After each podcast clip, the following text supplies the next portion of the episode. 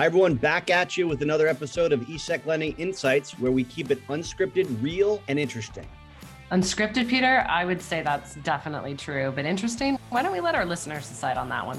What we are here to do, folks, is share with you our thoughts and perspectives on the securities lending industry, whether that be about demand trends or just what's going on in the industry. And now over to our episode. Let's go. Hi, everybody. Great to be back with another episode of ESEC Lending Insights. And this time we have a featured guest who is one of our most favored voices on our daily call, which is Mike Brooks. Welcome, Mike. Good to have you with us today. Peter, I feel like I've said this before, but I don't think Mike deserves the title of guest. You always sort of confuse titles for people, whether they're guests or they're hosts or they're contributors. He's a team member. You throw distinguished in front of guests and then we'll allow it. Often, have you noticed that a lot of establishments now don't talk about customers, they talk about guests? It's actually putting him at a higher level because we'll be nicer to him than to each other. In any case, welcome, Mike. We look forward to your insights. So, Mike, a lot's going on in your space, right? Higher rates, more interesting yield curve. Tell us what's on your mind these days. Yeah, of course. I feel like the last time I did one of these, it was last year and it was flattest, the curve's been, there was no credit spreads. The market was flushed with cash and there was even talks for a while where rates going negative and the Fed had to get involved to do some technical adjustments to kind of give money market investors an opportunity to invest in the positive. It was a whole year that went by without the Fed in play. So 2020, for some time, we knew that it was going to be a bit more interesting. And that was welcomed from a lot of short-term investor perspectives. I think it's been even more optimistic than that. And it's been even more volatile and hectic. A few things, obviously, that were unforeseen is, we're having some heightened all-time high inflation that the Fed is trying to get under control, which would just lead to a more hawkish sentiment and a faster tightening cycle. We have an increased pace of kind of balance sheet runoff and the quantitative tightening, so the reversal of some of the asset purchase programs that was going on the last 18 to 24 months, basically taking reserves out of the system and adding some kind of pressure, some much needed upward pressure to the funding markets. And obviously, we've had geopolitical tensions. The Russia-Ukraine war backdrop has created an environment where issuers alike are kind of stretching for U.S. dollar liquidity. A lot of it is just still the U.S. dollar is still the reserve currency. And a lot of it's precautionary ahead of some of these tensions. So a lot of these different drivers have kind of flipped the supply-demand dynamic that was a very cash-long market and very spotty issuance from a supply side that gave really all the pricing power over the past year to the issuers. Basically anything they put on screen and were offering, were getting lifted very quickly by money funds and state funds alike. And there was really no opportunity to bid back and, to get higher levels. So we're starting to see this reversal change a little bit. We're starting to see more supply built into the issued into the system. We're seeing obviously heightened credit premiums, go through, as I said, a lot of the same drivers that I just mentioned. So for our large GC holders, we're raising cash at a faster pace than I think we did in 2021. We're seeing some heightened balances. We're at some of our all-time high imbalances for our large cash programs.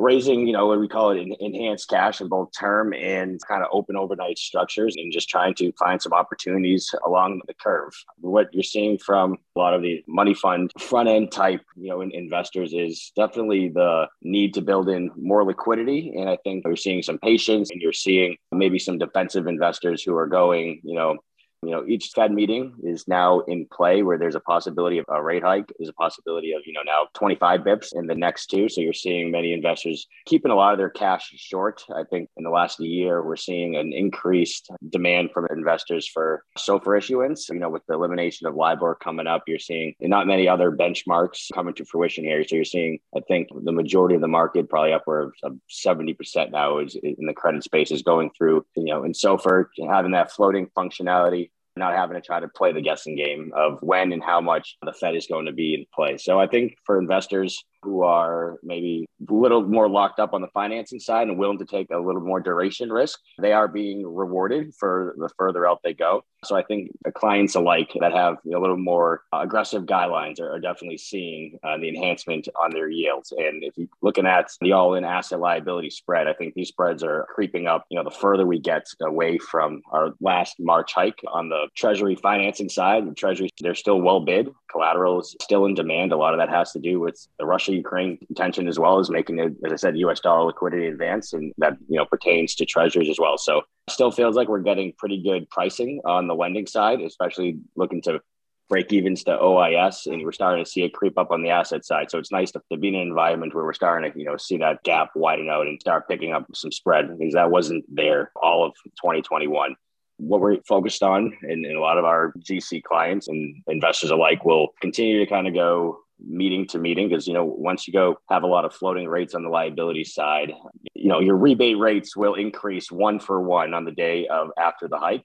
So you see, you know, a slight spread compression on that day. And then the same way we did the last month, you start seeing that creep back up, creep back up, creep back up. And it's kind of just another cycle once the next tightening hits. So, you know, how you position your book there is you do a combination of fixed and floating. And we have a pretty good breakdown between what is floating, what is fixed, and kind of trying to find the optimal mix there. Quick question, Mike. So one key theme that's interesting, I think, to me and to others listening, is the GC trade, because you were mentioning enhanced GC levels on Jim's side, right, being put out to build balance so you could take advantage of the cash spreads on your side. Yep. One interesting dynamic there would be to hear from Jim as to how that level has changed here recently and how you and Jim work together. For those clients who like volume, who want to kind of take advantage of general collateral, how that communication and how that's changed. And now you know why we only invite Mike once every year. Yeah. Because he dominates. Higher rates for us. We're coming off of zero lending equities and corporate bonds. We price our loans off of OBFR. And, you know, we've been at zero or near zero for 10 years. Some of the kids on the desk don't even know what it's like to have a rebate rate that actually is meaningful.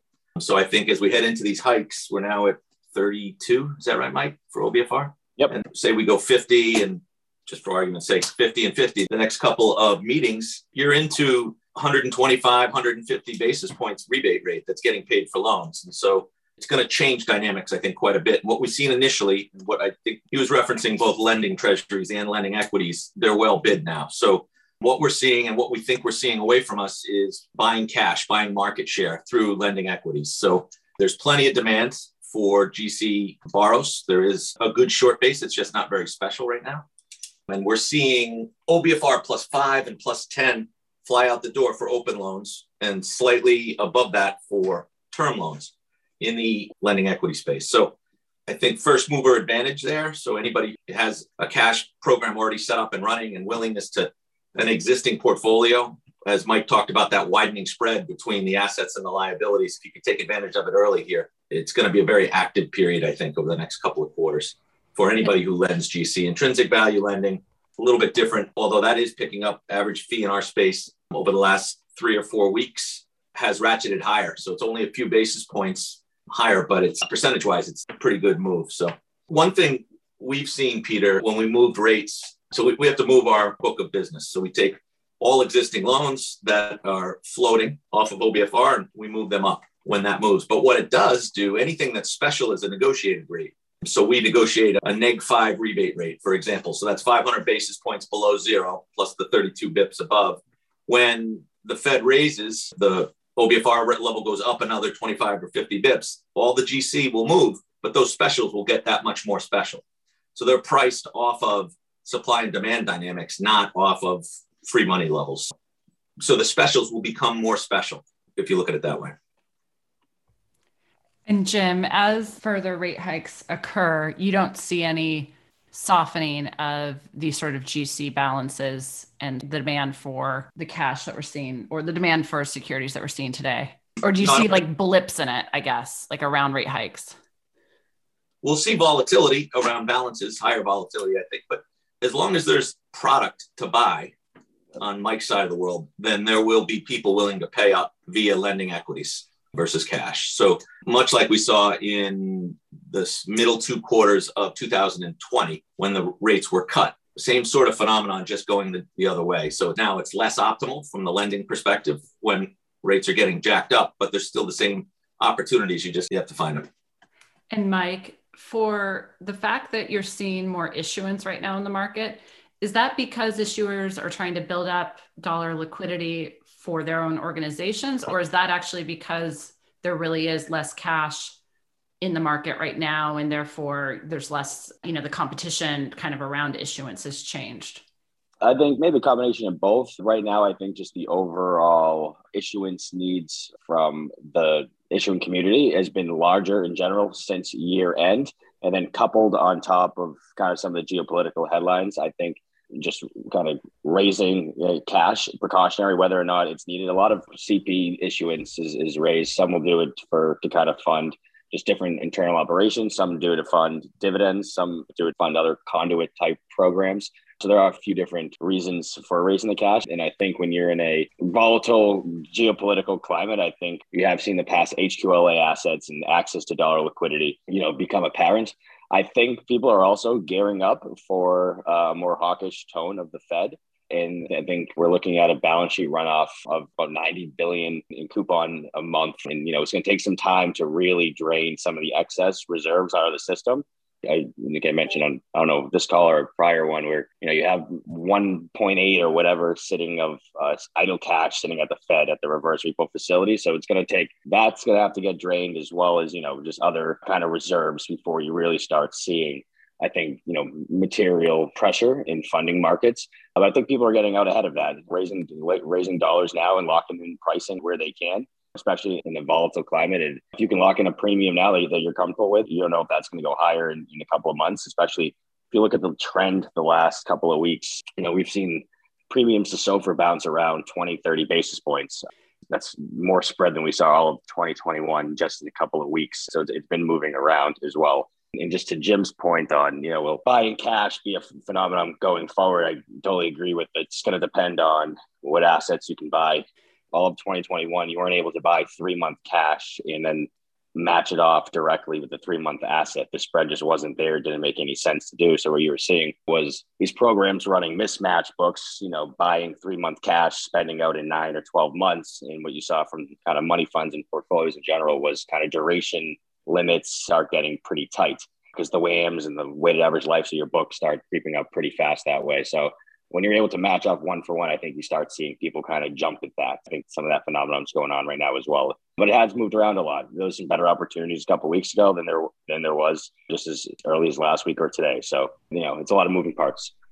The higher rates, Mike, because that had an impact on your non-cash book, either in fee or demand? Yeah, I think you're seeing a lot of that has to do with HQLA assets as well. I think you're seeing just treasuries that upgrade trade from the borrower perspective in demand. Some of the swaps market hasn't widened as much as I think maybe some would imagine when we got into year end and we had the Fed back in play and then obviously some of the Ukraine-Russia stuff. But we're definitely getting locates for that. And those structures are still going to be skewed for appetite in term. Just, you know, helps them hit LCR and different HQLA type of buckets. But yeah, I think we have seen overall, I think it's definitely a pickup from 2021 because those trades in general as well were compressed in 2021. We had some good balance, but the levels were pretty much on their floor. And it was a lot of the same factors, just basically ample U.S. dollar liquidity. There was the Fed putting swap lines in with a lot of different central banks, just making U.S. dollar liquidity even easier to access. So a lot of the things that were driving, that typically drive those trades, we didn't see a lot in 2021. Mike, what about specials activity across the curve?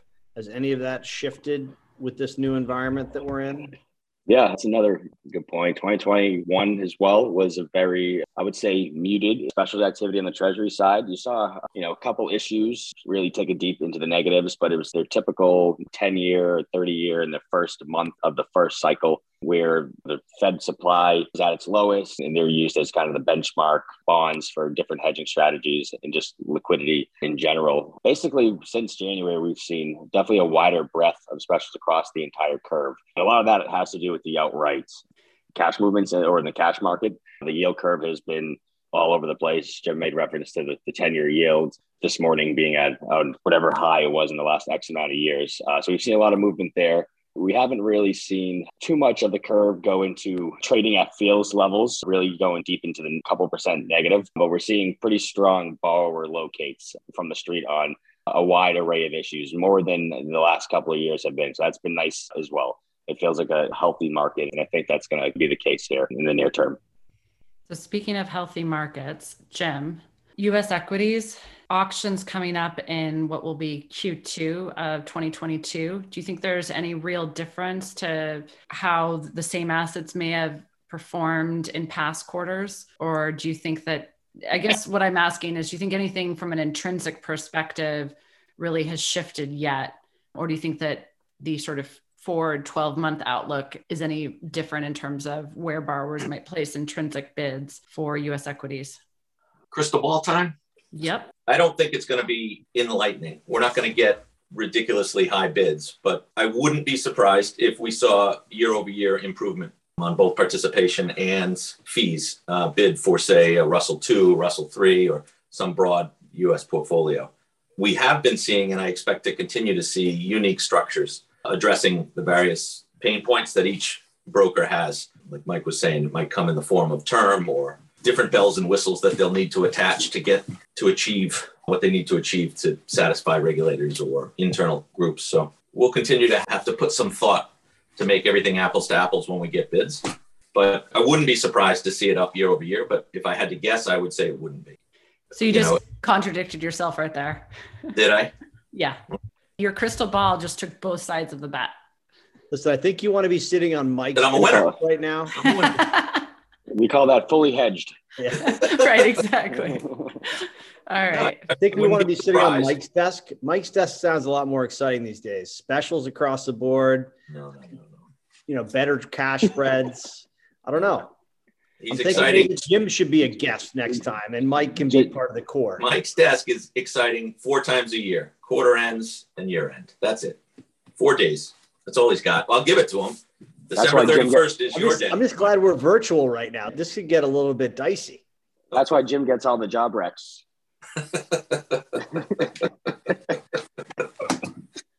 Another podcast derailed. Look at us. And Jim, what about sectors? Have any sectors changed as far as interest levels, things popping up, and anything that's different? The concentration in technology shorts seems greater. So it's not a new short or a new idea from a short side, but it's more of the same. So, which could be a good thing. We haven't had crowded shorts in a number of quarters. And if we start to see crowding into technology shorts, that might be a good thing for us from a securities lending revenue standpoint. But no new, like airlines in the COVID times, nothing new like that. No. Is it still fair to say that things are concentrated overall for where people are making their money? It's coming from a small group of securities. Yeah. I mean, the capital markets are relatively closed. So there hasn't been a whole lot of M&A and IPOs this year. So we haven't seen revenue from there, but a lot of the deep specials that we have are IPOs from last year that are approaching expiration dates and the like. So yeah, similar stories, definitely concentrated. 2 or 3 names keeping everybody's individual portfolios afloat from a revenue standpoint. GC's there. If you're a GC lender, you're seeing breadth and depth of shorts. And last year was like a corporate event IPO kind of headline for the whole year as far as revenue drivers. I'm going to ask you to crystal ball again, and you can hedge yourself perfectly again if you want to. But if we look back on the year come December, what's going to be the headline for this year if last year was corporate events and IPOs? I think it will be ETFs will be the winners this year, as we have macro overhang from the war and a lot of uncertainties at a macro level. People are hedging themselves out using ETFs. And so that will bear some fruit, I think. And it's about hedging. It's not about making macro bets, or do you think it's both? Both. It's both. It's a nice, easy way to get in and out of a trade, in and out of an idea or risk, but it's also a great hedge if you have a mandate to own a certain portfolio or index. Interesting. So if you're a beneficial owner, owning ETFs is going to be helpful to your lending program this year. The strategy of long and lend will pay dividends this year. Right. Great. Well, that was insightful. It's probably dead wrong. Yeah, probably dead wrong, but I said it with conviction. All right. Well, I think we've used enough of our time here. Any other final thoughts, parting words of wisdom? Thank you, Mike, for joining us today on this podcast. Yeah, and I won't call you a guest anymore. You can be a core panelist. Distinguished guest is what I'd like to be known as going forward. How about distinguished colleague? Okay. Mostly I wanted the adjective distinguished in there for whatever you're following up with is fine. I think that's done. All right. Well, thanks guys. As usual, Mike, appreciate the insight. and we'll have you as our distinguished participant, however we want to go with it, again and again. Sounds good. Have a good day, everybody. Thanks guys. Thanks for listening, everybody. Hope we left you with something interesting and productive to utilize in your daily securities lending activities. And friends, don't forget to subscribe to ESEC Lending Insights wherever you get your podcasts. And now for our disclaimer. This material is for your private information and does not constitute legal, tax, or investment advice. There is no representation or warranty as to the current accuracy of nor liability for decisions based upon such information. Thank you for listening.